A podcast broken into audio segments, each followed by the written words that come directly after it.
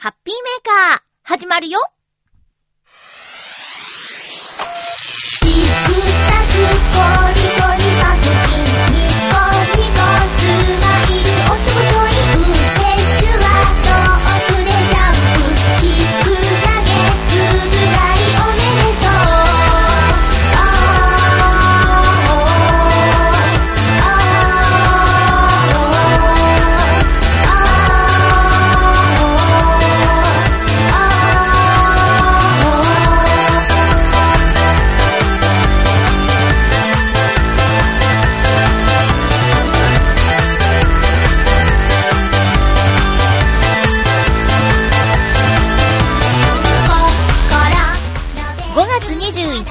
まゆちょのハッピーメーカー。この番組は、ハッピーな時間を一緒に過ごしましょうというコンセプトのもと、ちょわへよ .com のサポートでお届けしております。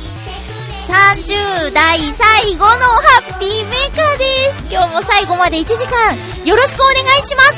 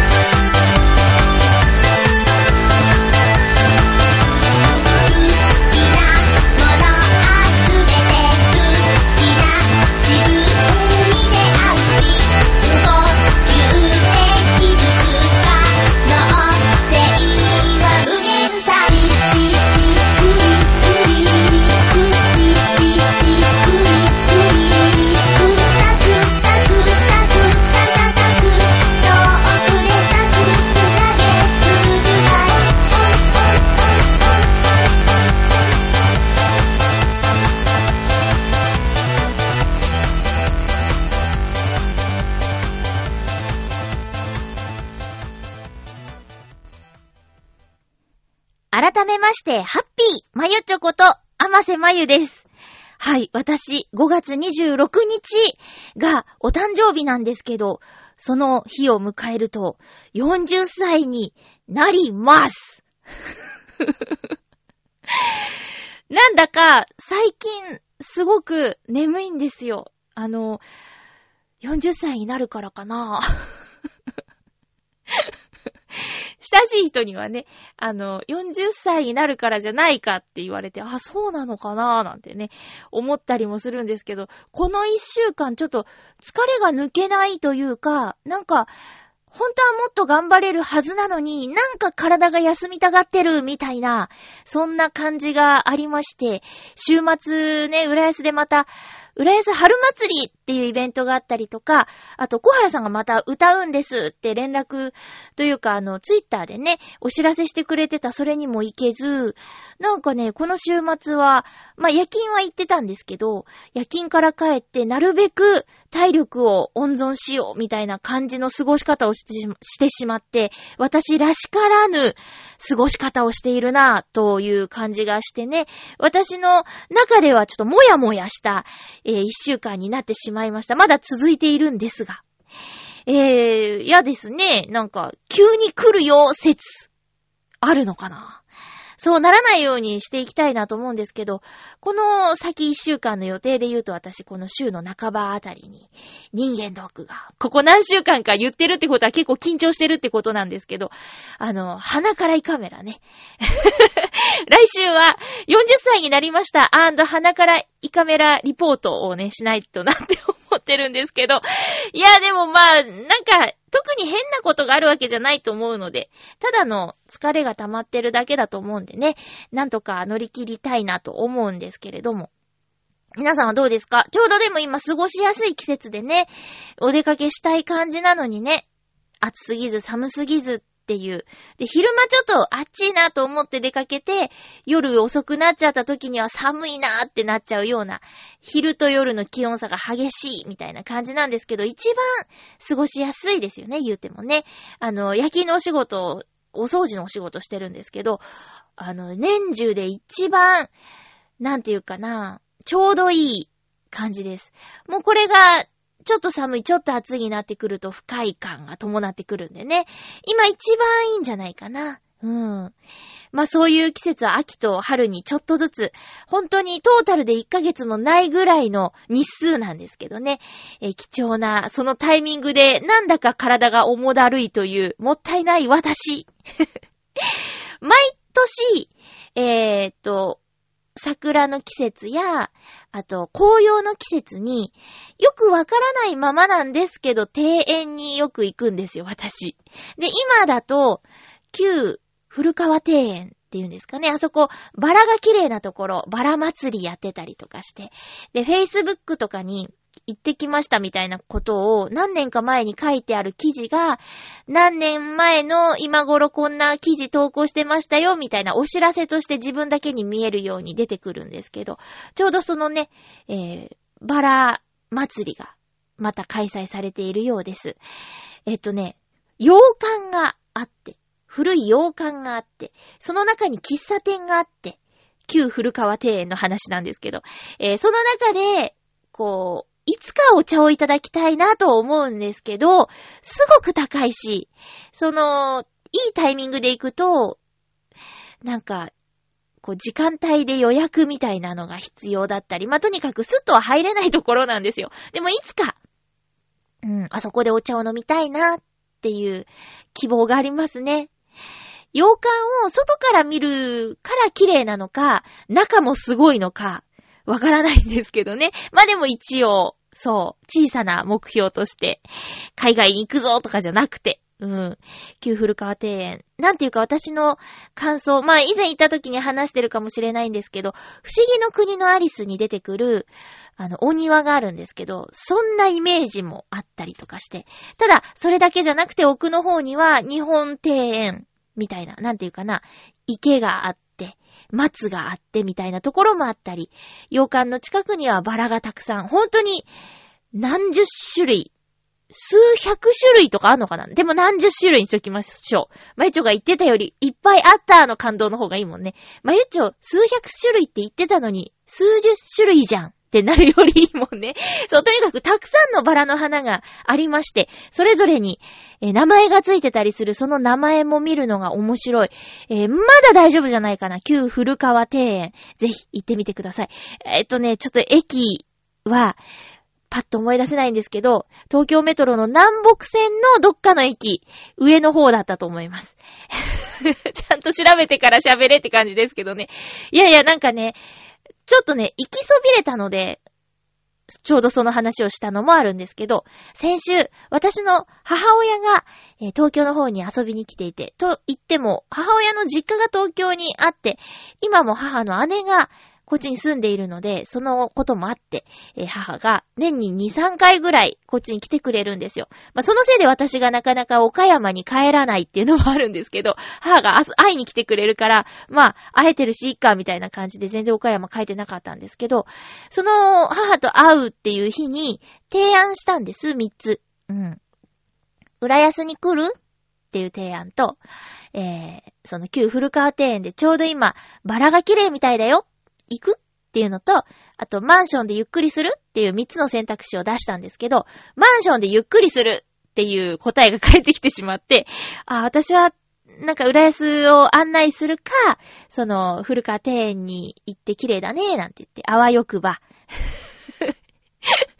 洋館でお茶をっていうところまでちょっと計画していたんですけど、まさかのマンションでゆっくりするっていう提案を受けまして、私、おばのマンションに行って母と会ってきましたけども。うん。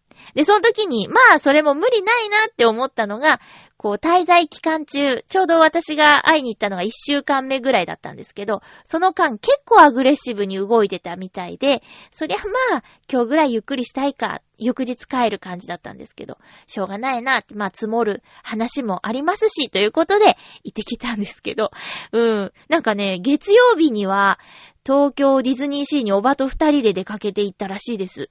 で、昼頃到着して、そこで出会った、まあ、一人で来てた女性の方、ぬいぐるみ、大きなぬいぐるみを連れてた女性の方と、お話をして、そこでいろいろと教えてもらって、その方のアドバイスを聞いて動いてみると、すごく充実した過ごし方ができたっていう話とかを聞いて、なんて羨ましいんだと。うさぴよかわいいね、なんて言ってね、今東京ディズニーシーでやっている、えーイースターのイベントの2019年のイースターから誕生したディズニーシーのキャラクター、えーうさぴよ について、えー語っておりました。うさぴよグッズが全然なかったっていう話もしてまして、えー品切れなんていうのは結構ね、いろんな SNS とかでも目にしていましたけれども。うん。そんな、なんかディズニーシー行ったり、あと、なんだっけな、なんか、えー、販売のイベント？そこでは佃煮や、えっ、と、海苔や、あと、なんだっけな、お茶？なんか、そういうのを買いに行ったんだ、みたいな。うん。マルシェ的なところに行ったんだとか。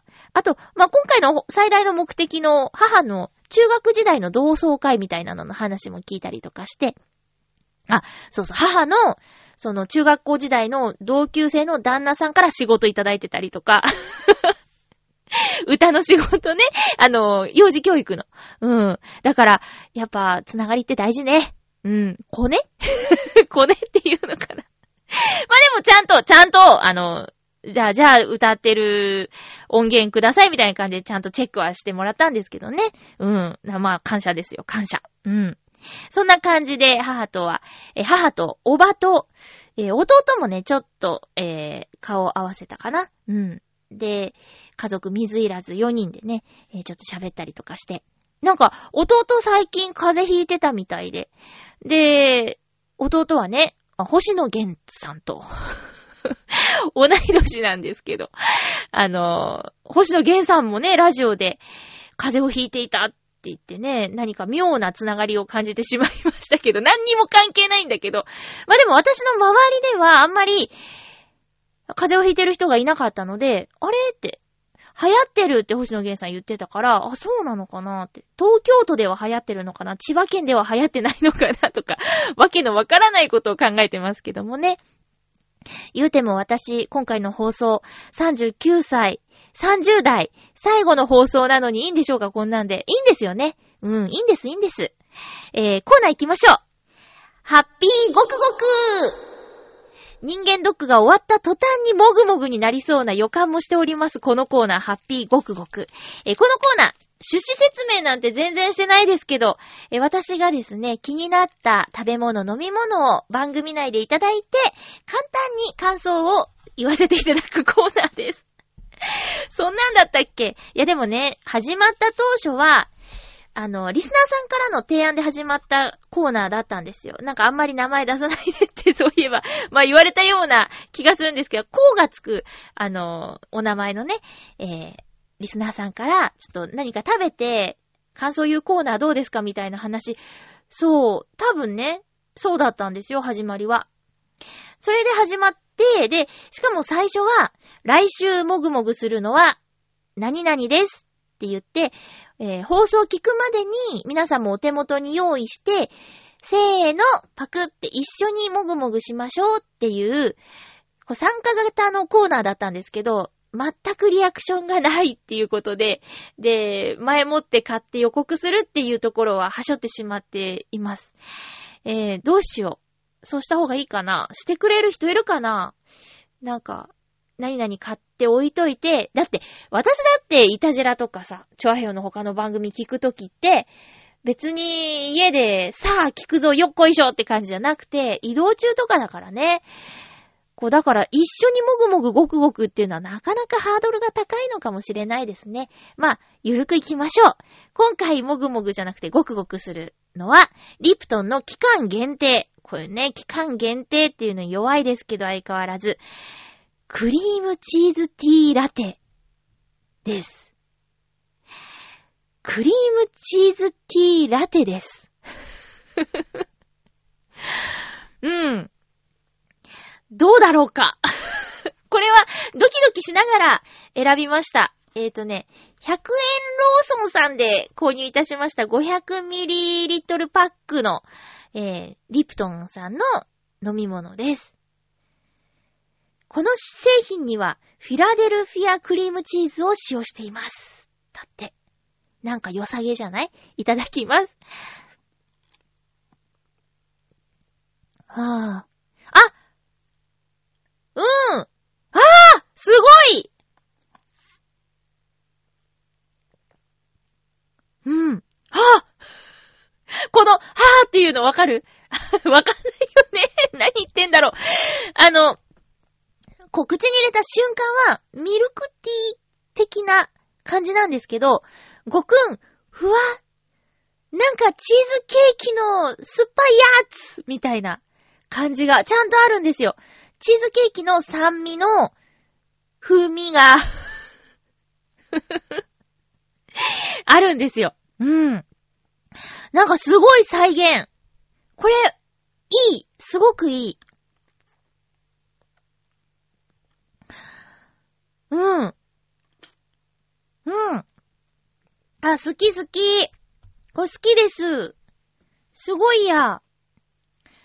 チーズティーっていうジャンルがあるんだね。初めて飲んだけど。なんかあの、ドトールとか、エクセルシオールとか、まあ、スタバはね、スタバはまあ、ちょっと違うんだけど、あの、そういうちょっとカフェ的なところで、あの、時間をちょっと過ごそうっていう時には、ホットコーヒーとか、なんかアメリカンコーヒーとかじゃなくて、ちょっと変わったフレーバーのやつを選んだりします。期間限定、それこそ期間限定とか。うん。なんか、普通のコーヒーは家で入れられるし、まあ、マックのコーヒーでも結構美味しいんですよ。うん。だから、よっぽどじゃない限りは、ドトールで普通のコーヒーは頼まないですね。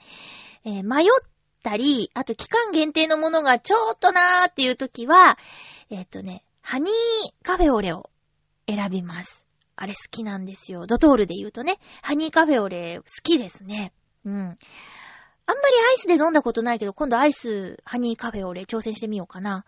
まあまあ、とにかくこの、リプトンの期間限定クリームチーズティーラテは、そういうちょっとなんか、あのー、カフェ、カフェって言っていいんですかね？そういうお店での限定の何々っていう風に出されても、なんか、満足できそうなぐらい、チーズの再現がすごかったという、いつもよりもちゃんとした感想を言ってみました。美味しかったです。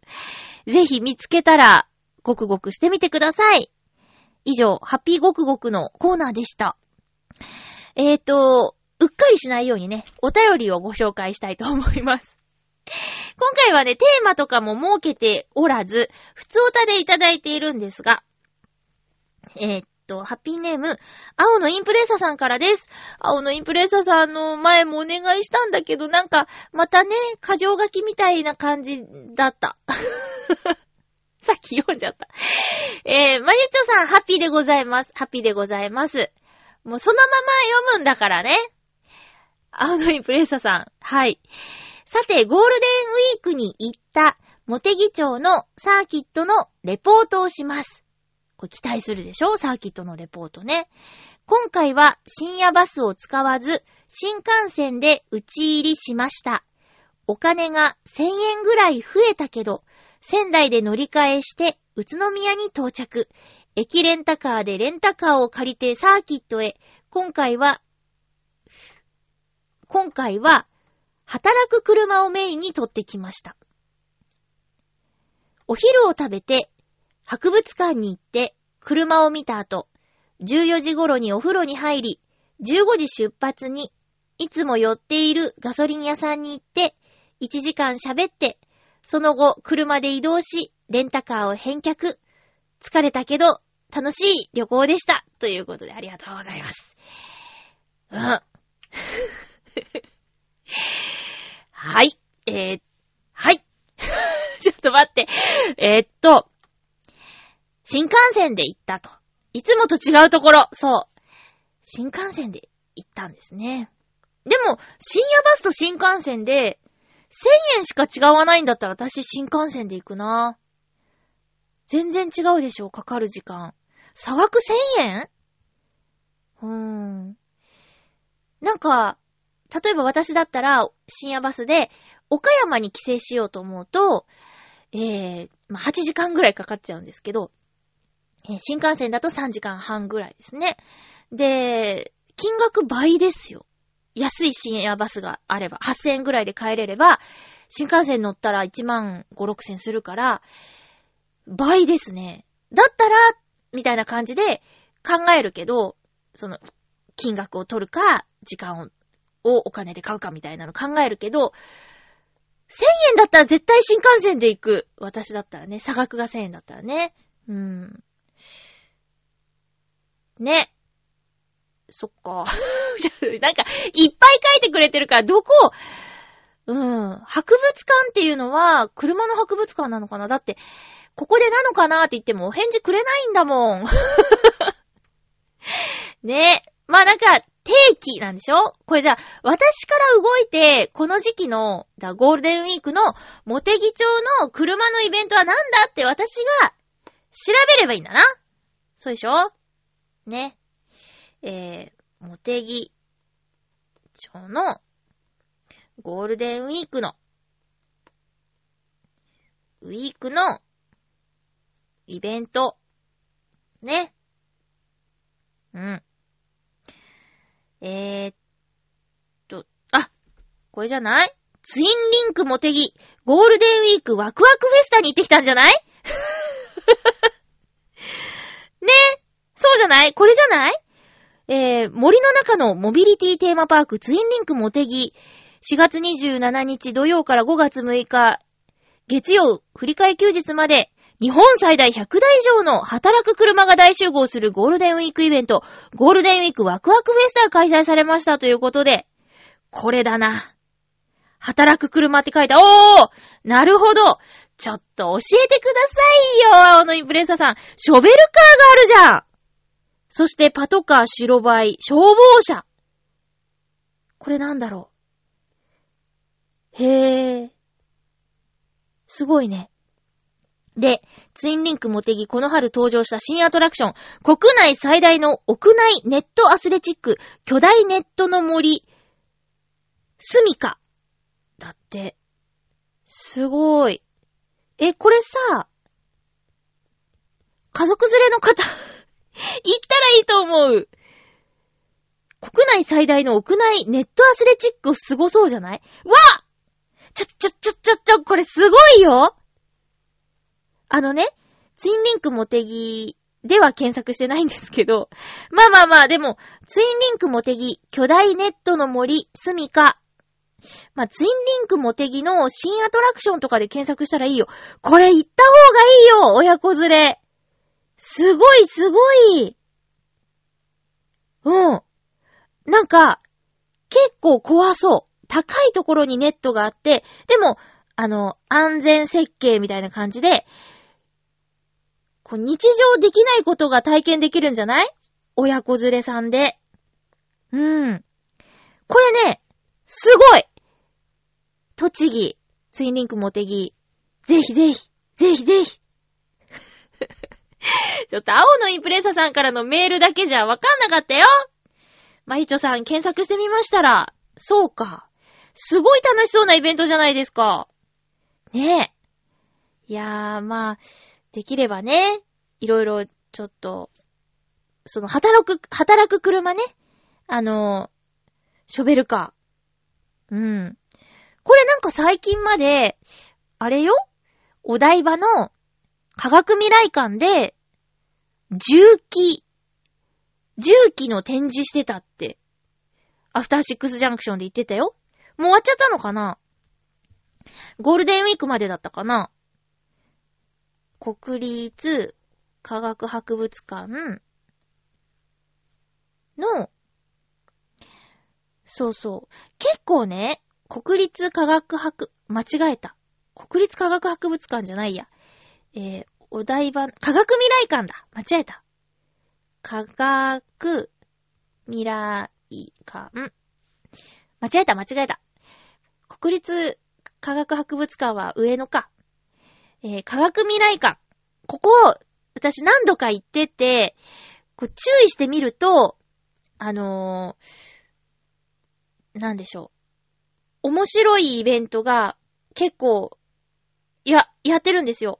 あのね、ドラえもんの道具、秘密道具店とか、か今の技術でドラえもんの道具をどれだけ再現できるかっていうイベントだったんだけど、数年前に行、で、今の技術でタケコプター作ったら、こんな感じっていうのが、衝撃的に、アニメで見る、漫画で見るタケコプターと違いすぎてて、うわ、遅れてるのかと。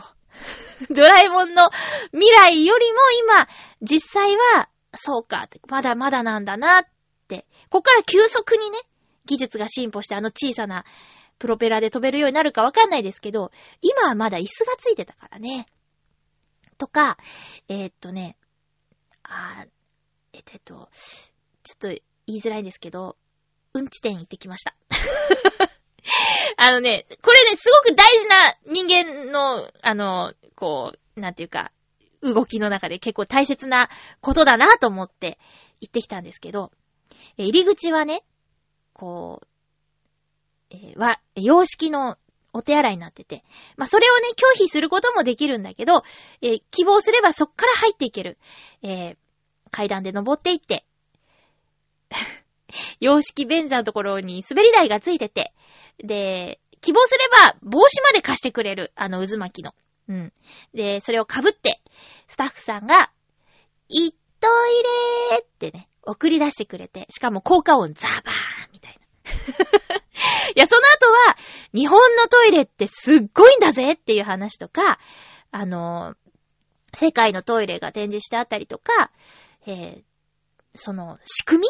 体の、まず体の仕組みですよ。どうやってそれが出てくるのかみたいな話とか、まあね、あんまり具体的に言うとお食、食事しながら聞いてないかなえー、いろいろとね、ちょっと、あの、クレームが来たら困るので。だ、ただそういう、すごくためになる、面白楽しいイベントがあったり、あと、ピクサー展。あー、ピクサー展じゃないか。ディズニーアート展か。ディズニーアート展とか、もうほんといろいろやるんですけど、ついこの間までやってたのが、だからその重機のやつですよね。うん。で、えっと、次？次が、マンモス展だって。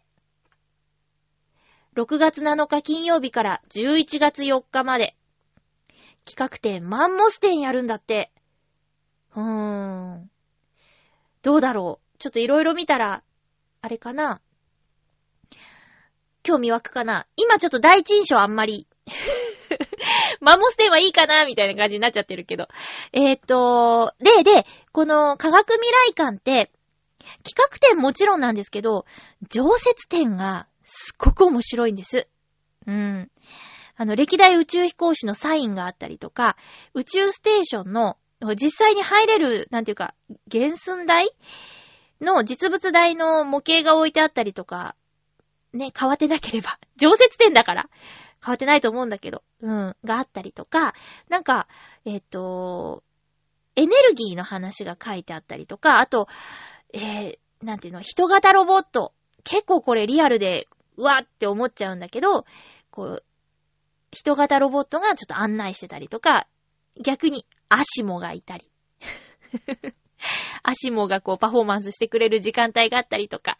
あと、こう、レストランもね、ちょっと、インスタ映えしそうな メニューが結構あったりとか、そんな、ちょっとこう変わった見た目の食べ物があるかと思いきや、お出汁がいろいろあったりとか、なんかね、とにかく面白いので、さあどうしよう、家族サービス、デデートどこ行こうかななんてなった時には、お台場の科学未来館、ちょっと一つ選択肢に入れてみてはいかがでしょうか。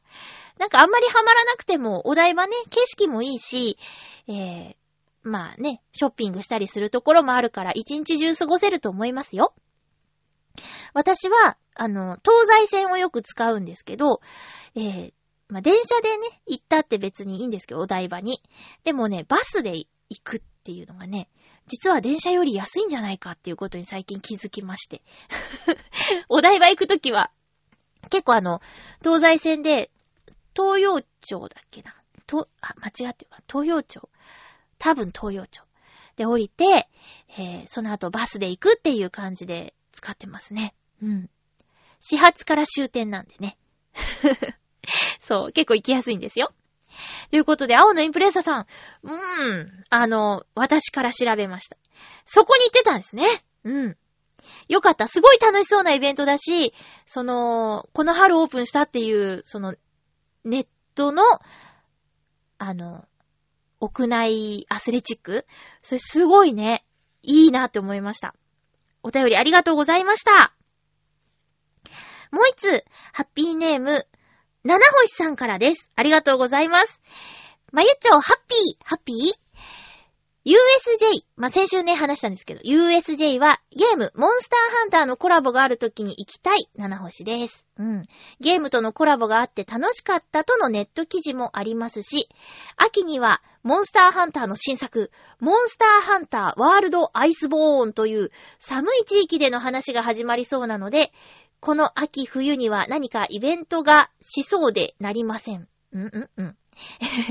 まあ、その前に行くための資金と一緒に行ってくれる子を探さないといけないですが、私、女友達はおらず、男友達はみんな、並ぶの嫌いと言って、行かないタイプなのです。どうしたものかな？それでは、ということでありがとうございます。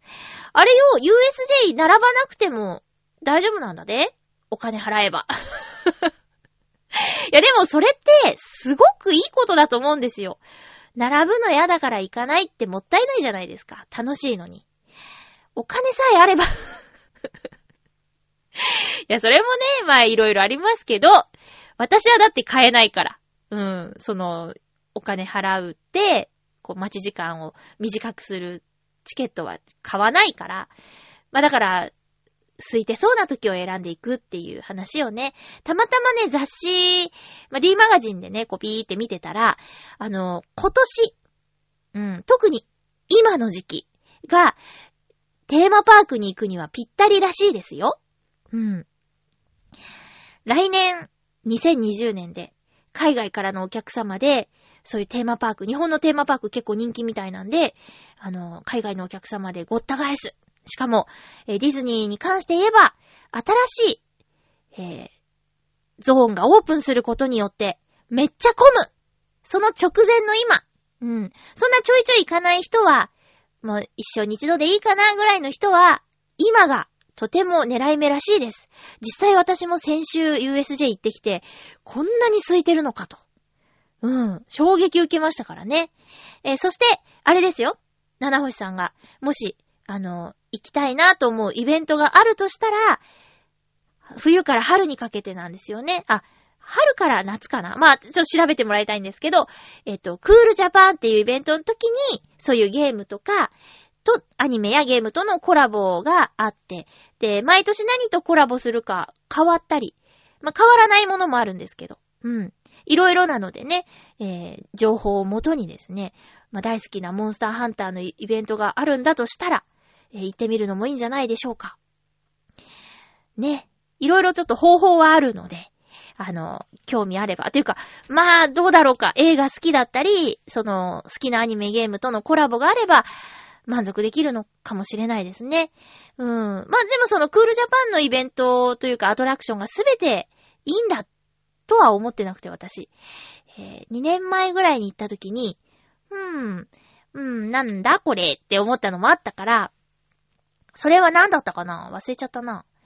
えー、あー、でもそれはもしかしたら、モンハンだったかな？知らないっていうのもあるんでね。わかんない。ファンの人が見たらたまらんのかもしれないんだけど、うーん、っていう風にな、なっちゃったやつあったな。そうね、あれモンハンだったな。なんかね、メニューがそうだった。フードが。あの、こんがり肉の感じで、チキン売ってたんですよ。うん。でっかいやつね。で、その時に、私ドラクエも知らなかったんだけど、ドラクエもコラボしてて、リアル、ドラゴンクエストザリアルみたいなやつで。うん。あれすごい楽しかったよ。知らないけど楽しかった。うん。で、あれが面白かったって言って、こう、友達とまた別の年に行ったらなくって、あ、そうか、って。あ、それも期間限定だったんだな、もったいないなって、今年もやってなかったし。うん。まあそんな感じで、えーぜひぜひ行ってみてほしいなと思います。まあ、あの映画のテーマパーク USJ の中行ったら何か一つぐらいは、あ、見たことあるなとか、あ、ね。まあそういう作品があるんじゃないかなと思うし、まあ知らねえよっていう感じだったら、私は初めて行くときは予習していきましたね。映画を。えーっと、ウォーターワールド。見たことなかったけど、えー USJ でも開園当初からあるショーが、ウォーターワールドのショーがあるので、まあ予習してた方がいいなと思って、せっかく楽しむんだからと思って。あと、バックドラフトも知らなかったので、あの、消防士さんの話ね。私、車の話だと思ってたんでね。それドリフトって言われたけど、はい。こういう時にさ、あの、サンプリングマシン欲しいよね。ボカーとかなんかちょっと効果音で自分に突っ込み入れたいよね。えー、そう。だから予習していくのがいいと思います。スパイダーマンのアトラクションあるんだけど、それはどのスパイダーマン見りゃいいかさっぱりわかりません。うん。あと、ハリーポッターは、えっと、4、3作目、4作目あたりの世界観らしいので、そのあたり見ていくといいですね。うん。あと、ジュラシックパークとか、その辺は、まあ、見なくても大丈夫なんじゃない？ああ、恐竜がいるな、っていう感じでね。そんな感じかなうん。アトラクションと連、映画が連動しているものって言ったら、そんな感じかな。まあ、ミニオン、シングも見てったらいいんじゃないかな。っていう感じかな。うん。そんな感じです。だから予習は、まあ、おすすめしますね。した方がいいと思うよって。うん。まあ、でも、見た方がいいのは、そう、バックドラフト、ウォーターワールド、シング、ミニオン。ぐらいかな。ミニオンなんかは映画見てなくても、とにかく可愛いから。でも、シングは、映画見てないと、もう、へーってなるかもしれないね。うん。何っていう、何感が半端ないかもしれないですね。そんな感じです。まあ、七星さん、もうだし、これからちょっと行ってみようかなって思ってる方も、ぜひ。あ、あと気をつけた方がいいのは、秋の USJ は、まあ、ちっちゃいお子さん連れて行くのは危ないと思います。えー、ハロウィンの時期なんですけど、あのね、ハロウィン、キャッキャ楽しいって感じじゃなくて、うわーっていうハロウィンだから。ガチの、ゾンビ的なハロウィンだから、で、特に日が沈むと、いろんなところにゾンビが湧いて出てくるので、ほんとちっちゃい子、またはあの、そういうのが怖い彼女さんがいるとか、お友達がいるとか、一緒に行く人がそういうのが超絶苦手な人は、ハロウィンの USJ は行っちゃダメ 私もそう。あの、アトラクションの、その、今ならクールジャパンでアニメやゲームとコラボしているアトラクションが、恐怖系に変わってしまうんですよ。怖いアトラクションに。うん。で、えー怖い指数がね、こう、1から5とかレベルなんとかとかって示されてるんだけど、レベル2でもすごく怖いらしい。私何も行かなかったもん。レベル2ならいけるかなと思って足を向けたら出てきた人が、レベル2でこれじゃ無理じゃねえとか言ってたから、そうだ、そうか、と言って、じゃあ無理です、私って言って。うん。ね、そ、そんな感じです。だから、秋を避け、えークリスマスとかはまあ綺麗だけど、まあでもね、クリスマスもちょっと私はね、うん、初めて行ったのがクリスマスだったんだけど、あ、そうそう、ジョーズのアトラクションもあるね。ジョーズもでも映画見てなくても、わかるんじゃない？サメが襲ってくるぞ、ギャースみたいなアトラクションですけど、あの、ジョーズのアトラクションの近くに、あの、捕獲されたジョーズがね、こう、フォトスポットとしてあるんですよ。うん。で、そのジョーズと記念写真を撮ると、まあ楽しいんですけど、クリスマスに行くと、ジョーズにクリスマスツリーがぶら下がっちゃってるんですよね。ちょっと首のあたりに。それはどうかなと。うん。だから私初めて USJ 行って、わあ、上手だっつって写真撮ったけど、うん。これクリスマスリースここにかけないでほしいなって思ったから、まあそういうちょっと写真撮りたいなとかっていう方は、クリスマスはいろんなところになんか、そうじゃないだろうっていう装飾ができちゃうんでね。あの、避けた方がいいかな。ただ、ハリーポッターエリアが雪が積もってるんでね。冬行っったらよりいいのか、夏行ってひんやり感を楽しむのか、そこはもう悩むところですけど。まあ、とにかく私すごい USJ 好きみたい。今。今ね。うん。いや、だっていいよ。すごく楽しいよ。近所に住んでたら絶対年間パスポート買ってるね。すごく安いもん。安いし、楽しいから。なんか。うん。まあ、まあ、ぶっちゃけ、お金はかかります。食事。うん。出入りできないしね。ディズニーは出入りできるけど。だからお弁当持ってって、外でピクニックエリアっていうところで食べることはできるんですけど、USJ はね、一回入ったらもう、外に出させてくれないからね。中で全て完結させなきゃいけないので、そのあたりね、気をつけて、計画立てて行ってみてください。えー、ということで、あ、そうだ。えー、あ、お便りはね、以上なんですけど、七星さん、そして、青のインプレッサーさん、すごいいじりまくってすいませんでした。ありがとうございます。感謝してますよ。あの、同じ職場の女の子が、なんか連休取ってた、4連休取ってたんですよ。で、あれ、どっか行くの？なんて。まあこれ普通の会話ですけど、どっか行くの？って。なんか、なんかね、予定あんの？みたいに言ったら、結婚式があるんです。友達の。って。で、へーって。結婚式だったら私は いや、これ別にいいんです。自由なんですけど。私は、じゃ夜勤終わって家帰ってお風呂入って結婚式行っちゃうんですよ。でも、へーって言って、そうなんだ。で、そっかーって思って、あ、そんな4連休するんだ、みたいな感じで、ちょっと、あ、はてなって顔しちゃったんだよね、私が。そしたら、なんか、結婚式行くときって、って美容院行くじゃないですかって言われて、ほう、行かないって思って。で、お化粧するじゃないですか。まあ、それはする、するけどって思って。で、その子がね、あの、練習でお化粧してみたんだって。まず、まずそこが偉いなと思うんだけど、結婚式にしていくメイクをしてみたら、化粧のノリが悪いと。だから休み取ったっていうの。すごいと思って。これはすごいな。いや、普通そこまでしなきゃいけないのかもしれないと思って、私はとても反省しました。うん。いや、なんか、だから、まあ、よく言う話ですけど、結婚式にお呼ばれするとき女性って結構負担があるみたいな話あってね。まあ男性はネクタイさえ変えれば、まあ同じスーツでも大丈夫なところ、女性は、例えば共通の友達の結婚式が立て続けにあった場合、同じドレスで行くわけにはいかない、まあドレスというかワンピースで行くと、あれ前と一緒だね、みたいな感じになっちゃうんだって。うん。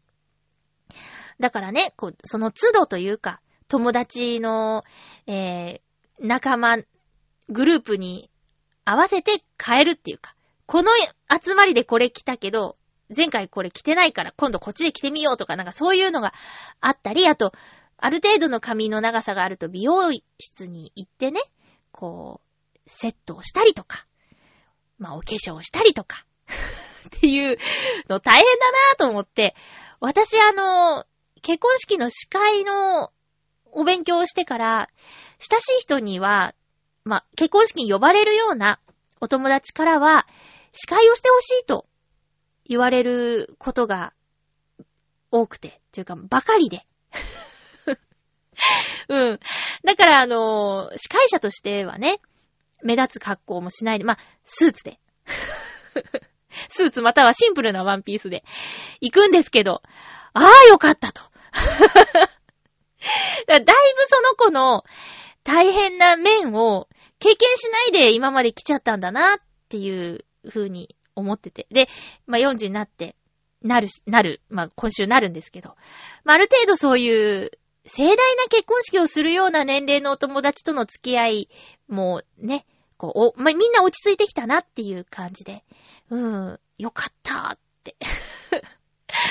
うん。で、まだその司会者の勉強する前に呼ばれた結婚式2個。そう、まあ、そもそも私ちょっと結婚式あんまり呼ばれないんですけど。ええー、あれね。その時は、頭自分でやっちゃったなーなんてね。なんか、まとめ紙みたいな。あの、本買って、不器用ながら、でもその時は練習したか。練習したね。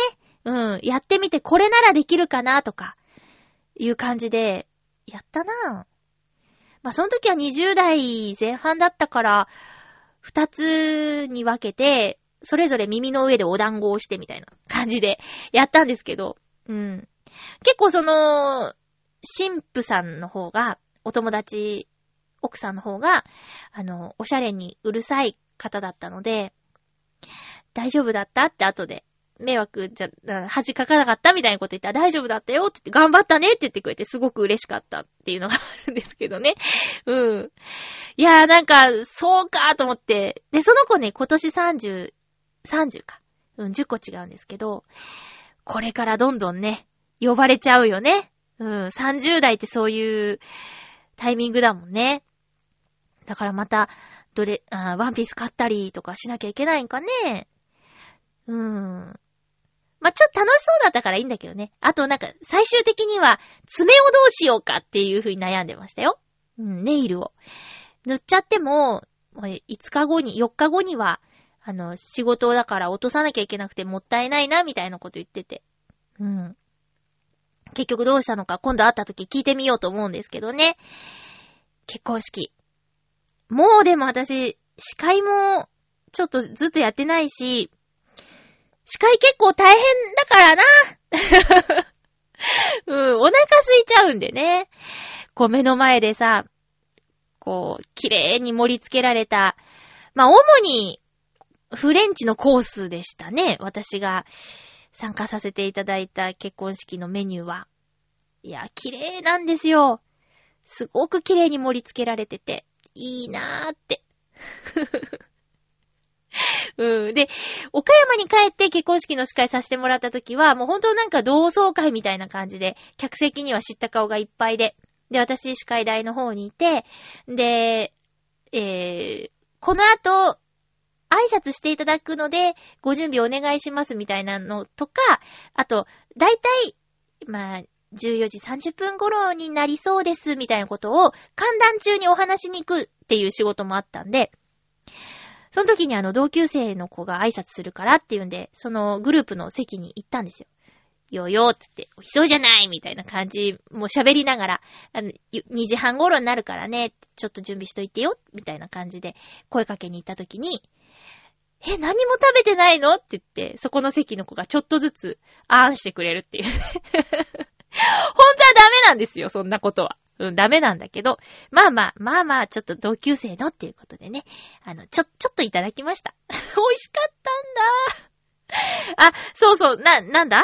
そうそうね、結婚式に行くっていう友達の、あ、同じ職場の子の話からそうなったんですけど、私あの、け、あの、結婚式じゃなくて、誕生日が近い。で、40歳になるっていうことでね。まあでも、特に何するっていう予定もないんですけど、あの、お祝いしてくれるよっていう親友がいて、で、その人とこうご飯に行こうっていうことなんだけど、まあ、私が予約取るよね。そう、もうできれば、そりゃね、あの、まゆちゃん誕生日だから、こう、何月何日会う約束をしましょう。で、待ち合わせは、じゃあ、どこどこ駅で。で、そこ行って、まあ、ご飯でも食べましょうぐらいまで話しといてもらって、実は今日、予約してありますっていう流れがね、憧れですけど、えー、何月何日に会いましょう。あ、じゃあ、お誕生日近いから、ご飯でも食べる？っていうの私もです。私が言うんですよ。ご飯でも食べよっか？って。あ、いいねつって。で、お誕生日だからちょっと贅沢して、ホテルのランチでも予約しちゃおうかこれも私が言うんです。それで、えー、予約しましたよ、昨日2件。あ、ある日と、ある日、まあ、2日間ね、2人の方がお祝いしてくれるんですけど、自分で予約して、あの、利用目的みたいなところに、お誕生日って書いて。そう、もう、なんか、いいけど、いいけどさ、こう、40歳ですよ。まあ、なんか、仕掛けてくれる人いたらよかったんですけどね。自分でやる。もう、期待しちゃダメなんです。期待してがっかりするより、自分でもうお誕生日で予約しちゃいましたっていう方が楽しいからね。そうで、その、2件予約した中の、一つがもう和食。一つがフレンチ。うん。私が食べたいものっていうことで、えーフレンチの方のレストランから、あの、さっきメール来てて、お誕生日でのご利用ということですが、えー1000円プラスで、デザートをアップグレードしませんかっていう、どうしようかな しよっかねえ、1000円グレードアップしちゃおっか。うーん、しよっかな。いいよね。それぐらい。で、そう、誕生日だからっていうんで自分への誕生日プレゼントとか買っちゃおうかなって思ったんだけど、そういえば4月の頭ぐらいに、あの、AirPods っていうね、こう、Bluetooth のイヤホンを買った時に、うん、これは自分への誕生日プレゼントだって言ったのを思い出して、あ、先取りしてたーって。悲しい。もう買っちゃってた。ただなんか最近のこのね、あ、まあそう、冒頭にもちょっと言っちゃった話、蒸し返して申し訳ないんですけど、なんかだるいんで、体が。ちょっと贅沢マッサージ、いっちゃおうかなーとかね。120分オイルマッサージみたいな。ちょっとこう、ね、リフレクソロジーじゃなくてっていうのをね、自分への誕生日プレゼントその2で、マッサージ行きたいななんか、こう、去年も言ってたんですよ。こう、もうすぐ40になるから、月1回マッサージとかやっちゃおうかななんて言ってたのに、あの発言から1回もマッサージ行ってないんですよ。で、私のお友達で、マッサージに結構頻繁に行く人がいて、それでもだるそうなんです。なんか疲れちゃうんだみたいなことを言ってる人がいるんですよ。で、その人は、男性なんですけど、ニンニク注射とかもたまにするらしいんです。疲れた時に。で、まゆちょ、ニンニク注射すごいよって言って、超元気になるよっていう話とかも聞いてて、で、私今までだから、マッサージとかもイベント的に何回か経験はあるけど、あの、定期的に行こうとか、そういうのしてないで、結構元気なんですよね。だからこれを定期的なマッサージや、じゃあもう本当にやばいっていう時にニンニク注射したら、まだまだいけるなっていうのが、うん。そういう風に思ってますね。私まだまだいけますね。メンテナンス全然してないもん。だから、全然元気。うん。多分。今回ちょっと、ちょっとね、うん、意識的に睡眠を多く取るようにしたりとかしてるこの1、2週間ではあるんですけど、ええちょっと頑張っていきたいと思います。なので、あ、そう、そうですね。そんな感じであの、えー、誕生日は日曜日か。誕生日日曜日か。あ、そうだそうそうそう合同誕生日会の話もあって、あの、例の mixi で知り合った、生年月日が同じお友達との合同誕生日会。この日になんと、有給取れたんですよやったーもうね、40歳だから、でもなんか今回の放送何回40って言った？まあ、いいや。あ、その、区切りだから、どうしても参加したかったんですけど、えー音楽村とか、あと、5月の自分の誕生日の日に有給取ってたんで、こう、3週連続みたいな感じで週末有給取るのがちょっと申し訳なくて、その、お誕生日会の日は、ノンアルコールで参加して、夜勤に行こうと思ってたんですけど、でも予約してくれた店見ると、もうこれ最初から最後まで痛いやつじゃんと思ってすごいそうで。で、私は自分の誕生日の有給を取り消しまして。だってみんなとお祝いしたいんだもん。自分の誕生日に有給取ったって、家でちょっとぐうたらするだけだもん。だってどっか行く予定とかないし、朝まで働いてて、その日の夜休んで次の日また行くんだもん。旅行も行けないし。だからまあね、あの、これからも今まで通り過ごせますようにという願望を込めて、願いも込めて、えー誕生日当日は普通に働き、みんなでお誕生日お祝いの日は、有給を取ったぞやったー いつも幹事さんがね、こうお店選んでくれるところが素敵で美味しくて、楽しみにしてるんですよ。で、それでね、途中で帰るなんて嫌じゃ 絶対嫌だもうほんとね、職場の人にはごめんなさいって感じなんですけど。うん。ありがたいことに有給を無事に取れました。嬉しい。そんな感じですね。あ、あと映画見てきました、2本。やっとやっとシャザム。これね、ちょっと時間が取れなくて、吹き替えだけになっちゃったんですけど、吹き替え面白かったですよ。うん。シャザム、すごく面白かったです。えー、あともう一個が、えー、アメリカンアニマルズ。これは、面白いとは言えないんですけど、あのー、なんていうかな。反面教師というか、自分ならこうするみたいな考え方が生まれる、あ自分、自分ならこうするっていうか、なんていうかな。ななんていうだろう。勉強になるあーっていうとちょっとすごく薄っぺらい言い方ですけど、見てよかったと思います。うん。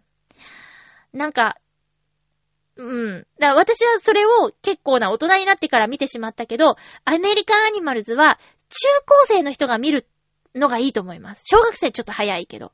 中学生か、まあでもでも高校生。あれ学校で見た方がいいと思いますね。課題映画みたいな感じで。うん。ちょっと私が苦手なシーンが2回ぐらい入ってきて、それからずっとフラッシュバック。まあ、そのせいなのかなそれも一個あるんだよね。まあ、アメリカアニマルズは、もし、お子さんお持ちの方がいたら、高校生ぐらいの時にしれっとね、家族映画鑑賞会みたいな家で開いて、うん。ちょっとバカなことはするなと。うん。そういうこととかね。なんとも言えない。あの、これは別にね、こう、ネタバレでもなんでもないんですけど、こう、もう情報として出てることだから、まあ、あの、実話なんですよ。うん。アメリカで実際起こった犯罪が映画になってる。で、実話ですって、実話を元にしたではない実話ですって言い切るところには、犯人の人が出演してるんですよね。当時を振り返るみたいな感じで。うん。で、その人たち、最初は、結構あの、こうで、こうでさー、みたいな、へいへいみたいな感じで喋ってんだけど、まことが起こった後のインタビューの時、んの表情が、あーって、やってしまったことへの後悔。それはそのね、映画で取り上げられていた犯罪みたいなね、大きなことに関わらず、ちょっとやってしまったことに対しての後悔みたいなところで、共有、共感できるんじゃないかな、みたいなね。うん。人を傷つけることをしてしまった、みたいな。ああ、ごめんなさい、みたいなね。うん。すっぽかしてしまった、とかね。うん。そういうちょっと、ことがあった経験がある人には、こう、シンクロできるんじゃないかな、みたいなね。うん。あとは、だから若い人に見てもらって、本当にやめときなさいよっていう、キャッキャキャッキャしてるところでやめときなさいよっていう戒めにもなるんじゃないかなっていうふうに思いました。なんか映画ね、見たいのいっぱいで、こう、6月も終われそうですけども、好きだからね。次回は、お？次回は、えー、5月の28日の放送を5月26日に収録する予定です。えーっと、テーマというかね、まあやっぱ、お誕生日おめでとう欲しいかな。あと、先輩方からの、あの、40代気をつけることとか、えー、そういうアドバイスも 30代と40代こんなに違うよ。まあ、個人差あると思うんですけど、いろいろアドバイスとか、おめでとうメッセージいただけると本当に嬉しいです。お相手は、まゆちょこと、あませまゆでした。あ、そうだ音楽村は6月9日、出番は16時です。よろしくお願いします。また来週ハッピーな時間を一緒に過ごしましょうハッピー明日には